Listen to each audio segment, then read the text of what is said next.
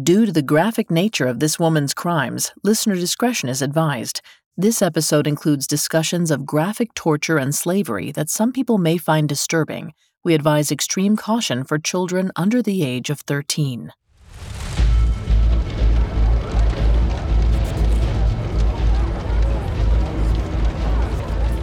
On April 10, 1834, a fire broke out in the mansion of Madame Delphine Lalaurie. As people gathered outside to watch the blaze, some brave volunteers rushed into the building to make sure everyone was safe. What they found inside the slave quarters was so horrific that everyone in the city was screaming for Delphine's blood.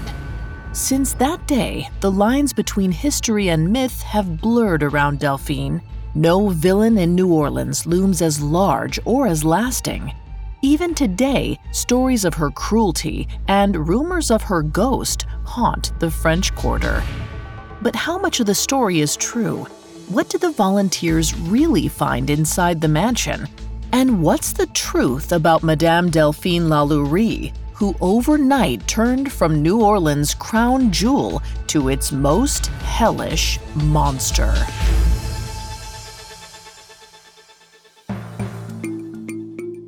Picture a murderer, a gangster, a thief. Did you picture a woman? We didn't think so. Society associates men with dangerous crimes. But what happens when the perpetrator is female?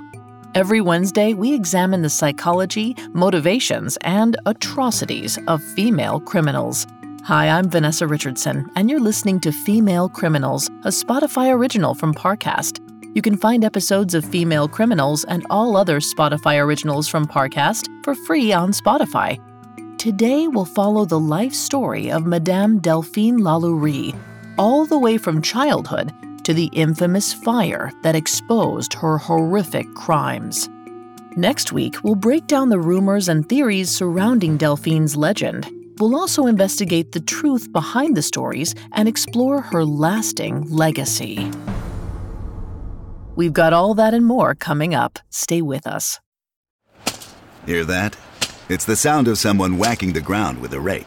Specifically, they're beating around the bush, which we've done enough of in this ad too, so let's get right to it. The new Moneymaker scratch off from the Ohio Lottery doesn't beat around the bush. Money Maker. Play the game and you could win money, up to $2 million.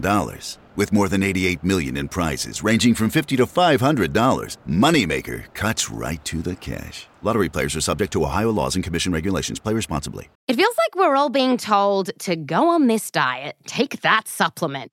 Ozempic will give you depression, but you know what'll cure that? Weed. Or you could try to balance your hormones. At Science Versus, we're like, what the f is going on?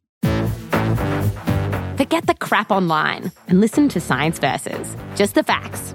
Oh, and a bunch of stupid jokes. What is a ghost's favorite fruit? Blueberries.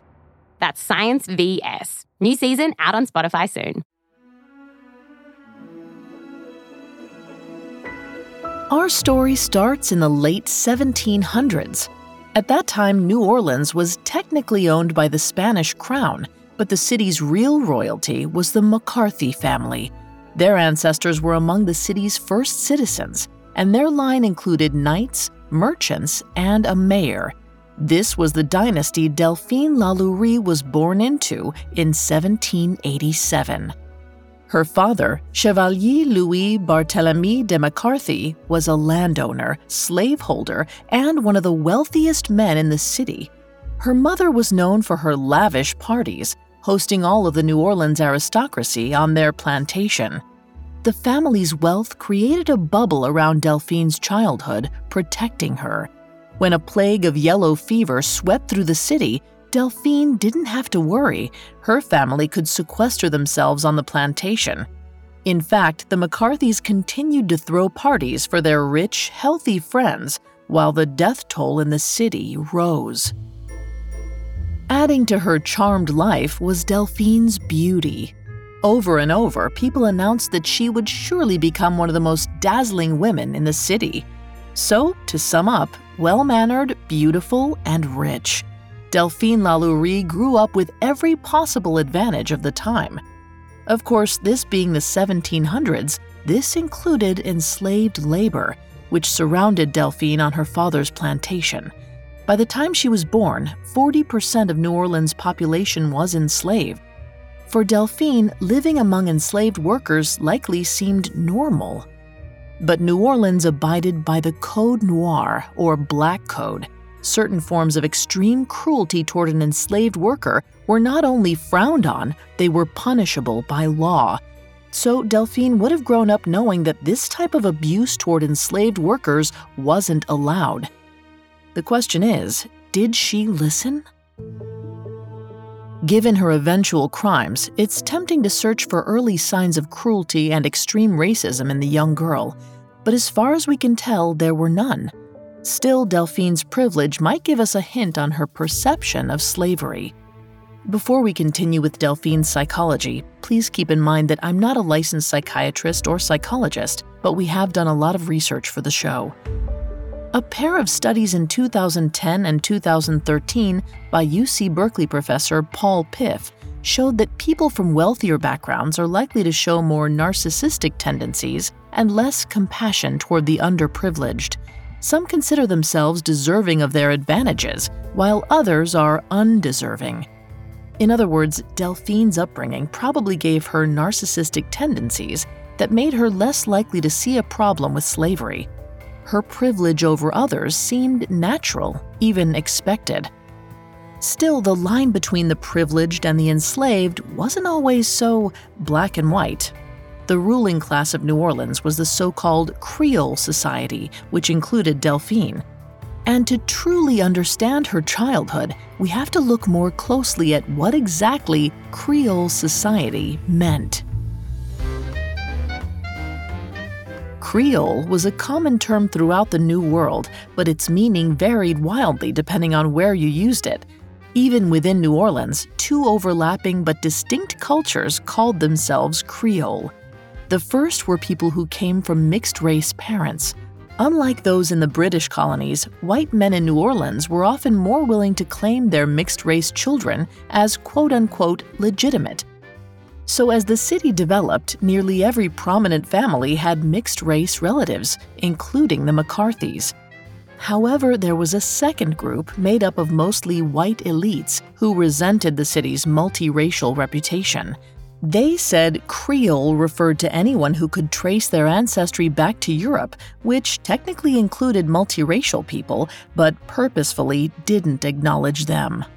So, depending on who you were, the intermixing of black and white citizens was either the center of Creole culture or a taboo not to be mentioned. This made race relations complicated, or for a young girl, probably confusing. Delphine grew up knowing some of her relatives were former enslaved persons. One of her uncles was in a 50 year relationship with a former enslaved woman who had her own property, wealth, and enslaved workers. The two had seven children, who Delphine likely treated like any other cousins. But there was another piece to the dynamics of plantation life the threat of a violent enslaved uprising.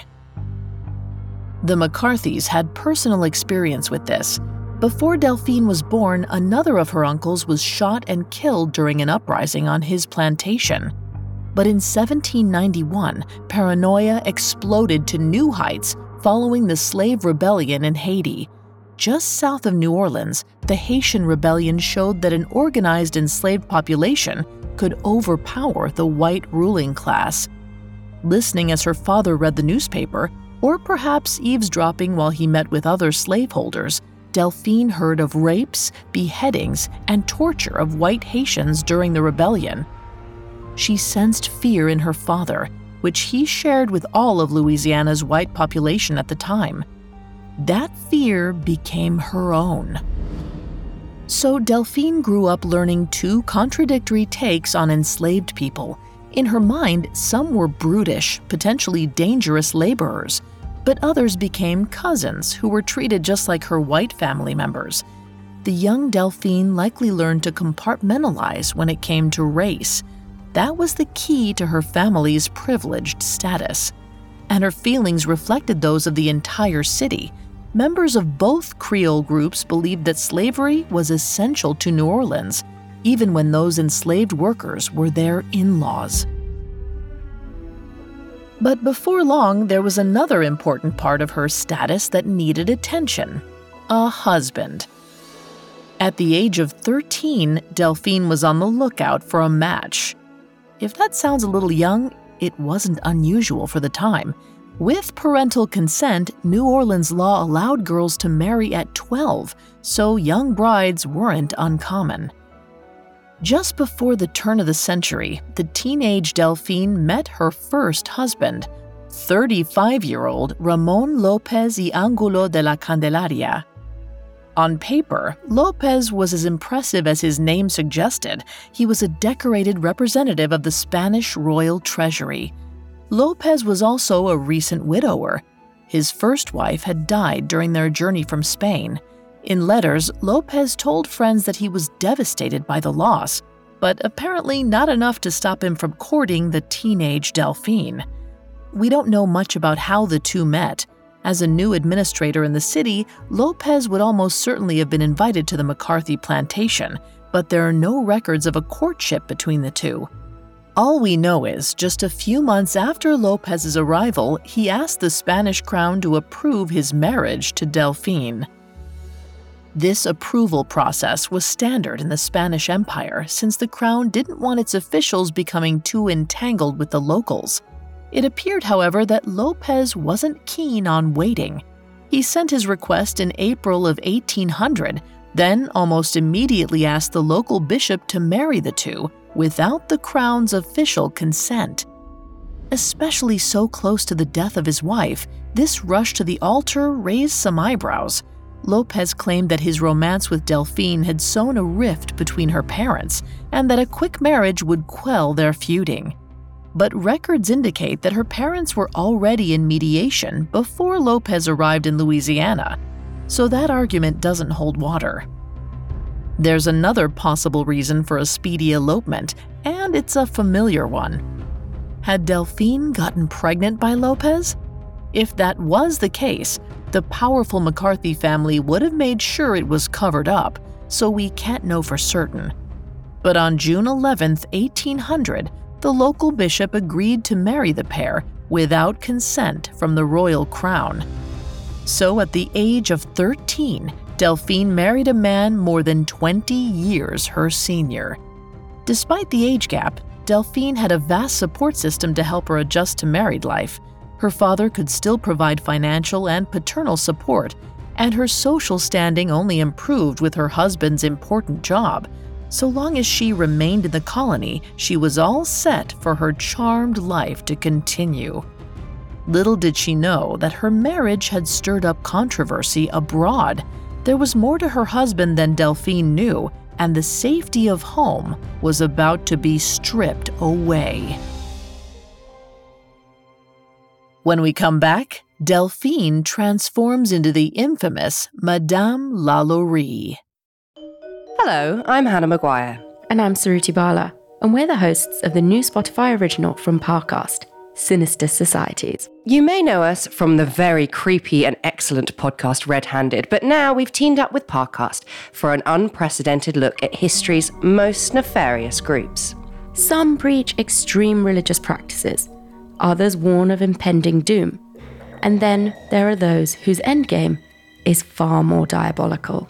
Every Tuesday on Sinister Societies, we take a peek behind the curtain and discover the most ominous organizations the world may or may not have known. Learn how entrepreneurial sects made fortunes off their brand, how charismatic cult leaders caught the eye of celebrities, and why strange orders of the extraterrestrial or collegiate kind attract the most unlikely of followers. Some groups convene in the shadows, others operate in plain sight.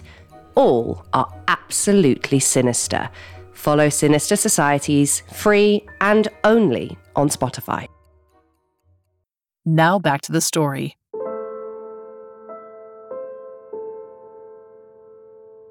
In the summer of 1800, 13 year old Delphine McCarthy married her first husband, Ramon Lopez y Angulo, a significantly older man who should have solidified her already elevated status.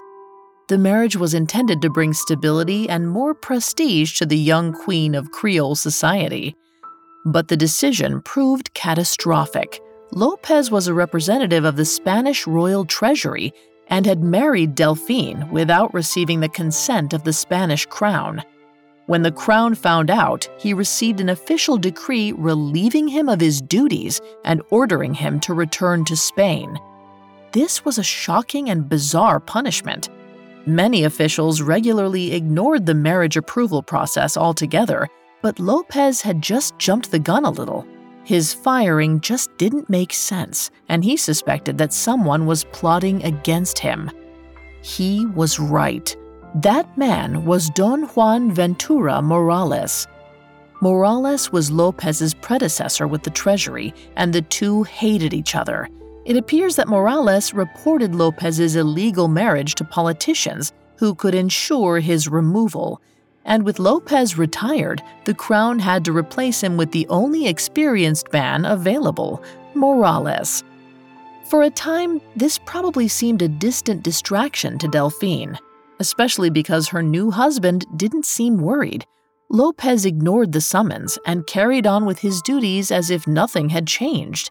Surely she wouldn't have to leave her home and relocate to Spain over some paperwork. But as more of his superiors ordered him to step down, Lopez finally had to yield.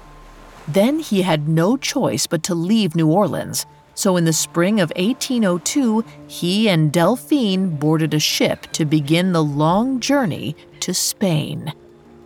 Standing on the deck, watching the New Orleans skyline fade from view, 15 year old Delphine must have felt powerless for the first time.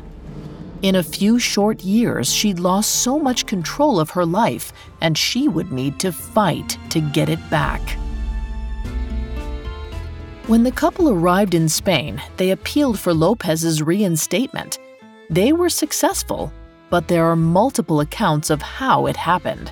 According to legend, Delphine was exploring the royal gardens one day and knelt to examine the flowers. Just then, Queen Maria Luisa walked by and spotted Delphine, her dark hair draped over her shoulder and her delicate hands cupping the petals. Taken by the young woman's beauty, the queen approached her and declared, Your petition, whatever it is, is granted. Unfortunately, the real story isn't nearly as satisfying. Lopez was a fervent writer of letters, and he bombarded his supervisors with mail. Post after post, he blamed Morales and other politicians for his harsh punishment. Eventually, his persistence paid off. In 1804, either out of sympathy or just from sheer exhaustion, the crown allowed him to return to New Orleans. This was not a moment too soon, for just as the news came, Delphine realized she was pregnant. It must have come as a huge relief that she'd be able to raise her child in her home city the two boarded a ship bound for New Orleans, and Delphine gave birth to a baby girl during their journey. But the couple's story had one final twist.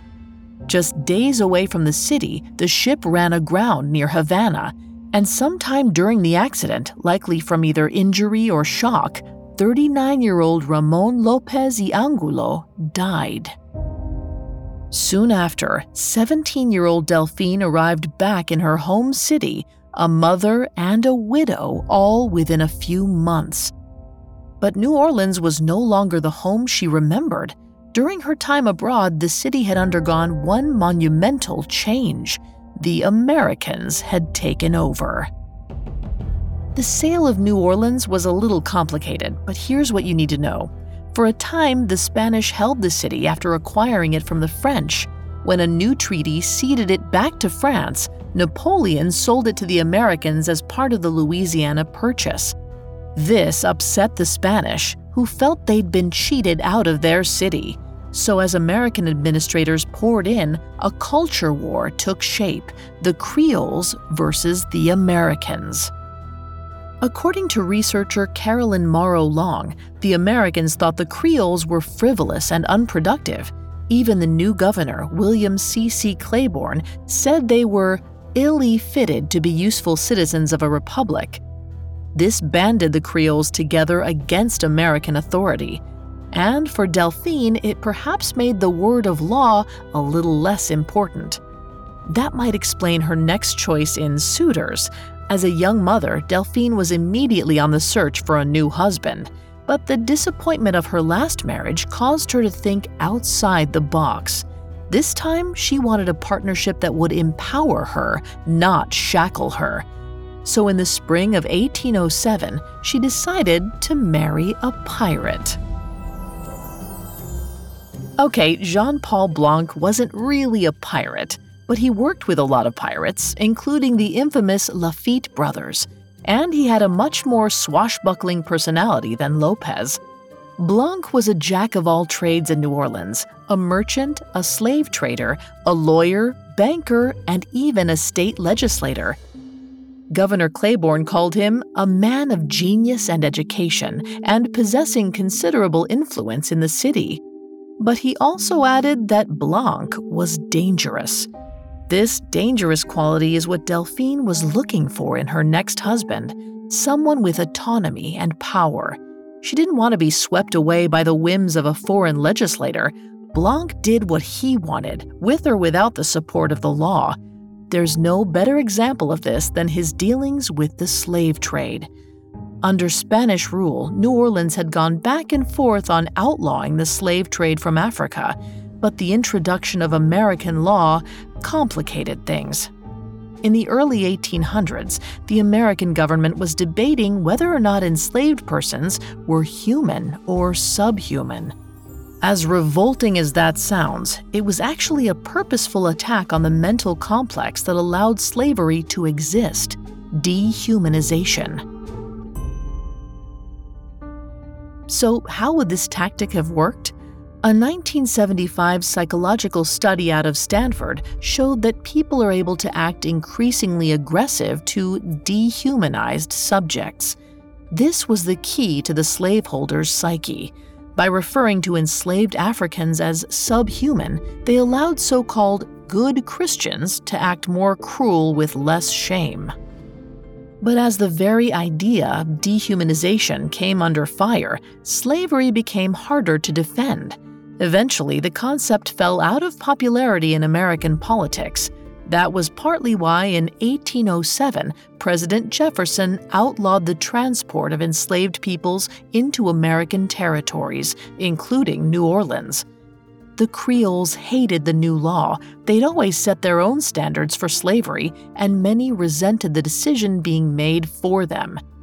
Now, let's pause for a moment to think about this and how it lined up with Delphine's already fractured views on slavery.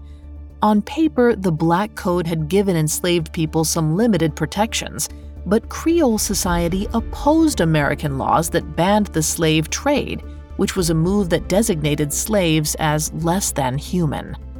Delphine had family members that were formerly enslaved, humanizing, but she'd grown up fearing enslaved rebellion, dehumanizing. Each new layer she compartmentalized, which can be dangerous.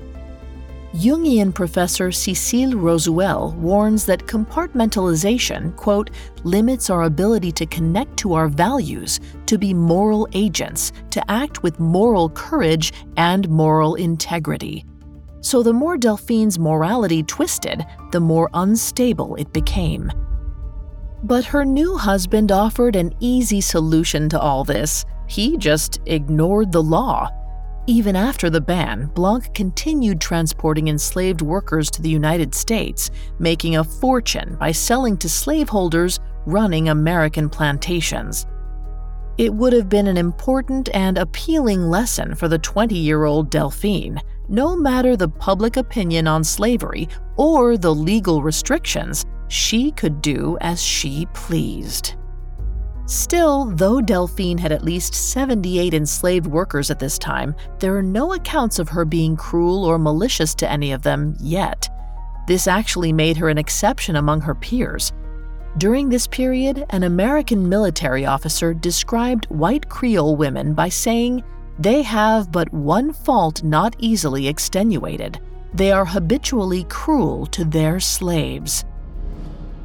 Indeed, many accounts refer to the brutality Creole women carried out, especially on other women. This was possibly out of jealousy, considering the constant interracial affairs of their white husbands. Delphine even had a cousin, Celeste de McCarthy, who was famous for her cruelty toward her enslaved women. But none of these rumors transferred to Delphine. She was universally admired throughout the city for her charm and grace. In other words, she was a model Creole woman. Eventually, she had four more children, and her husband's business seemed to be thriving. If there were any signs of the monster she would become, they were well hidden. Then, once again, calamity struck. In 1815, Jean Paul Blanc died, but there's no record of what happened to him, and when a pirate merchant dies mysteriously, historians naturally raise some questions. Was he murdered? Did he fake his death? Was his beautiful wife to blame? We'll likely never know the reason behind Blanc's death, but it wouldn't have been in Delphine's interest to kill him. At 28 and with five children, she didn't face an easy future as a second time widow. And that was before she reviewed her husband's financial accounts and found them not so bountiful. Though Blanc's businesses looked good on the surface, he had apparently run into trouble, and before his demise, he had saddled his wife with the modern day equivalent of $2.5 million of debt. Twice now, the inconveniently timed deaths of Delphine's husbands had left her in the lurch, but this time she wasn't going to just roll into the next marriage. She wanted control of her life and that meant finding her way out of debt. Delphine began negotiating with Blanc's creditors. Whether her husband or her father had taught her, she understood the complex arrangements of land ownership, and for the first time, she could flex her brains alongside her beauty. Slowly, she sold and leased parts of her estate to climb her way back to wealth. Delphine also had to sell most of her enslaved workers, falling into the despicable pattern of treating human beings like goods to be bartered or sold. This suggests that her already complicated views on race might have been shifting as her circumstances changed. But in a few instances, Delphine showed glimmers of humanity. One was with her husband's will. In his final wishes, Blanc had asked that an enslaved worker named Jean Louis be emancipated. It would not have been surprising if Delphine ignored him and sold Jean Louis to ease her debt. But in 1819, she set Jean Louis free at a financial loss to herself. It was also around this time Delphine's father had a mixed race daughter out of wedlock. Delphine knew this girl would get a portion of her father's inheritance, which would otherwise go to her, but she agreed to be the girl's godparent, and by all accounts treated the girl and her mother no differently than the rest of her family. Were these signs of Delphine's humanity in a trying time, or, considering her future crimes, were they a cover for her hidden sadistic racism? Was she fantasizing, planning, maybe experimenting with acts of violence? We have no idea all the rumors about her cruelty only started after she'd met her third and final husband, Dr. Louis Lalaurie. Dr. Lalaurie arrived in New Orleans in 1825. He was a young man, 23, who'd come from France to work as a kind of orthopedic specialist. He said he was a doctor from a French medical school, and it was true that he'd attended medical school for dentistry. Back then, the medical industry was a wild west, so doctors could easily switch into, say, orthopedics without any training. When she met Louis, Delphine was 38, twice widowed, wealthy, and one of the most respected women in Creole society. How a romantic spark struck between her and the young doctor, we don't know, but we do know she was in control. Louis wasn't like her past husbands. This time, she possessed far more wealth and status than her suitor, and was more than a decade older, uncommon for women of the time. If the age gap shocked New Orleanians, Delphine was too powerful to care. It was as if she'd returned to the bubble of her childhood where she could do no wrong. Only instead of a doting father protecting her, she was the one in charge.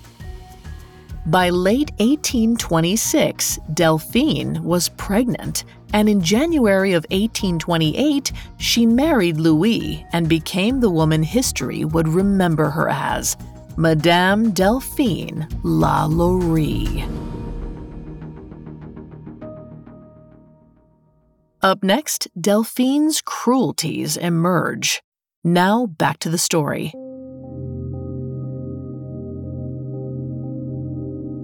In 1828, 40 year old Madame Delphine Lalaurie was one of the most powerful women in New Orleans and had just married the upstart young doctor, Dr. Louis Lalaurie.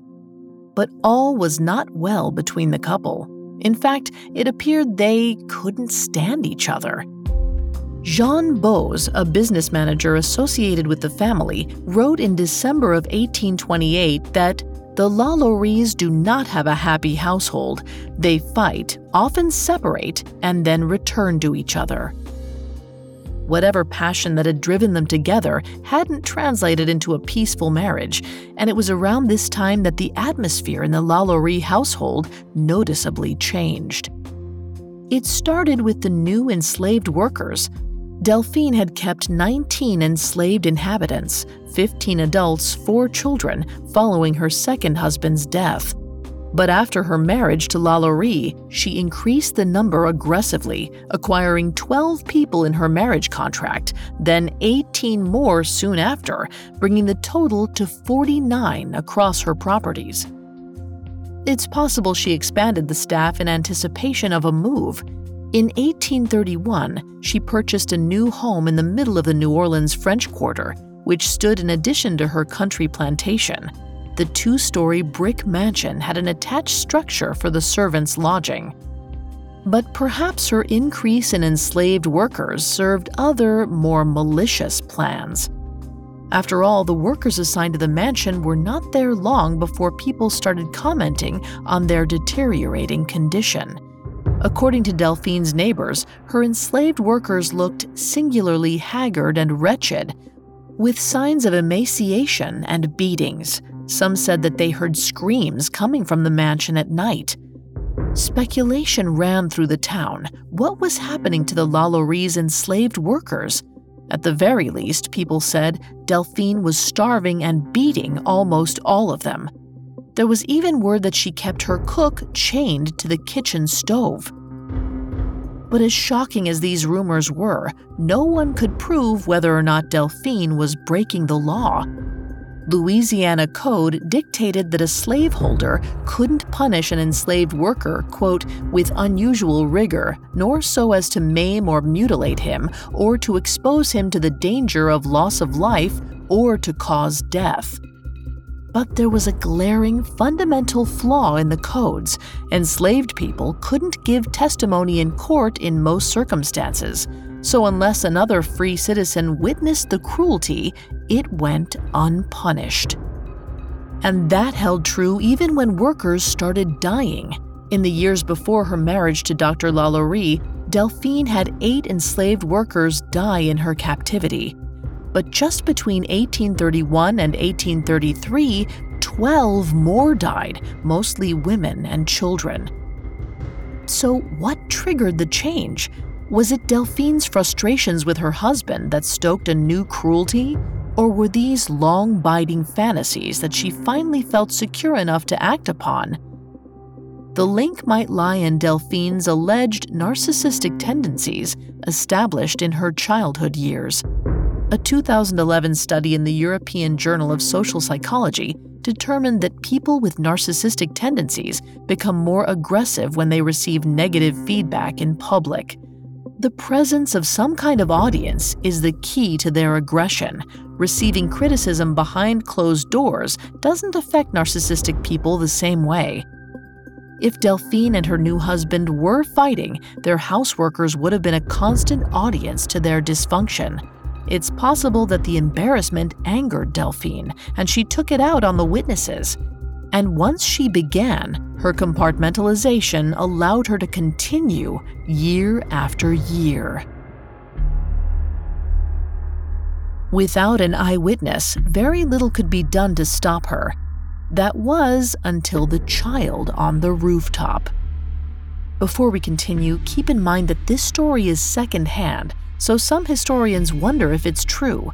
But if it is, it's the only account where we see Delphine in the act of abuse, so it's worth telling. One night, according to the story, a neighbor saw Delphine chasing a young enslaved child through the house. In her hand was a bullwhip. Terrified, the child raced onto the rooftop, only to be cornered by Delphine. Rather than face the mistress and her whip, the child leapt from the rooftop to the cobblestones below, dying on impact. The neighbors saw Delphine cross the roof to look down upon the child, then descend back into the home. According to rumor, a group of enslaved adults gathered in the garden in the middle of the night with a small body, which they buried. The tale continues that this time Delphine couldn't completely avoid retribution.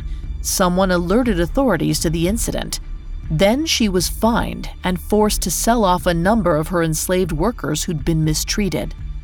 But Delphine easily outmaneuvered the courts. She sold the enslaved workers to a family member, then purchased them back to continue her abuse. If this actually happened, it's a damning account of Delphine. But no court documents of the crime exist, and it's the only account of someone seeing Delphine physically abuse her enslaved workers. So it begs the question if Delphine wasn't harming the enslaved inhabitants, who was? Many historians are quick to point out that the horrors began with Dr. Lalaurie's arrival Given the timing, it seems possible he had something to do with the abuse. And though we have no proof of Louis hurting the enslaved workers, documents show that he was violent towards someone else in the house, Delphine. On November 16, 1832, Delphine petitioned the court for a separation from her husband. She accused him of domestic violence, citing a specific beating a month earlier the courts found the claim credible and approved her request. But then, oddly enough, the two appear to have continued living together as if nothing had happened. Perhaps some secret within the Lalaurie mansion was keeping the two of them together. Whatever the truth, we do know that Dr. Lalaurie was by Delphine's side on April 10, 1834, the day of the fire. Early in the morning, passersby noticed smoke pouring from the servants' lodging of the Lalaurie mansion. Up and down Royal Street, neighbors poured out of their homes to race inside and rescue the inhabitants. Delphine and her husband soon appeared from the main house and began directing the helpers.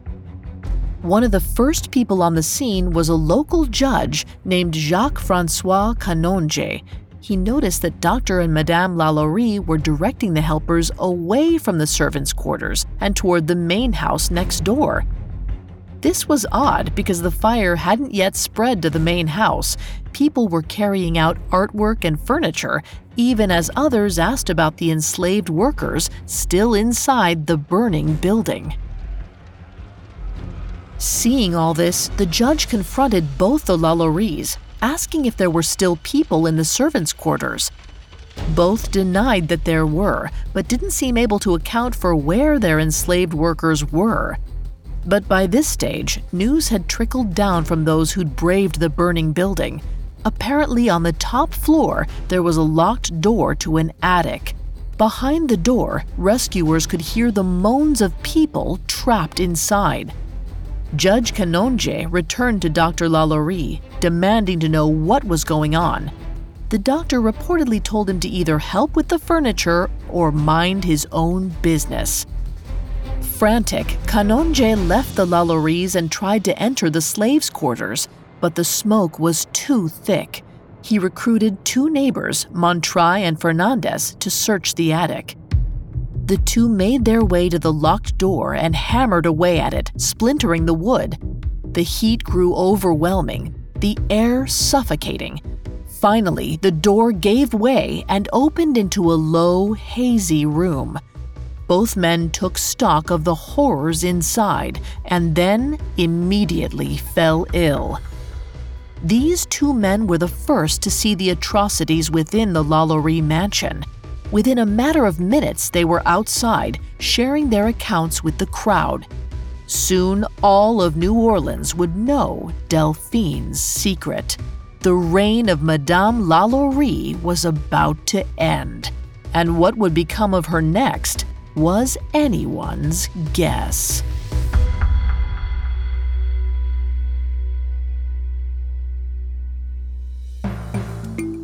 Thanks again for tuning in to Female Criminals. We'll be back next week with part two, where we'll break down the legends surrounding Delphine Lalaurie's crimes and learn just what was inside the burning building.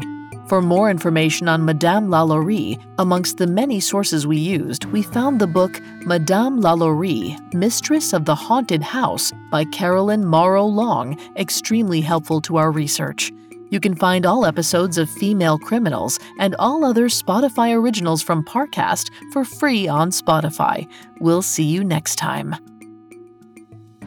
Female Criminals is a Spotify original from Parcast. Executive producers include Max and Ron Cutler, sound design by Michael Motion, with production assistance by Ron Shapiro, Trent Williamson, Carly Madden, and Joshua Kern. This episode of Female Criminals was written by Connor Fitzgerald, with writing assistance by Joel Callan, fact checking by Anya Bayerly, and research by Mickey Taylor and Chelsea Wood. I'm Vanessa Richardson.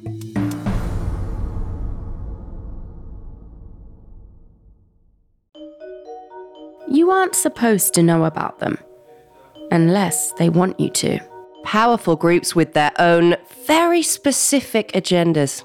And if you find yourself on the inside, good luck getting out. Hi, I'm Hannah Maguire. And I'm Suruthi Bala. Join us every Tuesday for our new Spotify original from Parcast, Sinister Societies. Whether it's doomsday predictions, deadly greed, or world domination, each week we're exposing the beliefs and actions of the most ominous organizations the world may or may not have known. Follow Sinister Societies free and only on Spotify.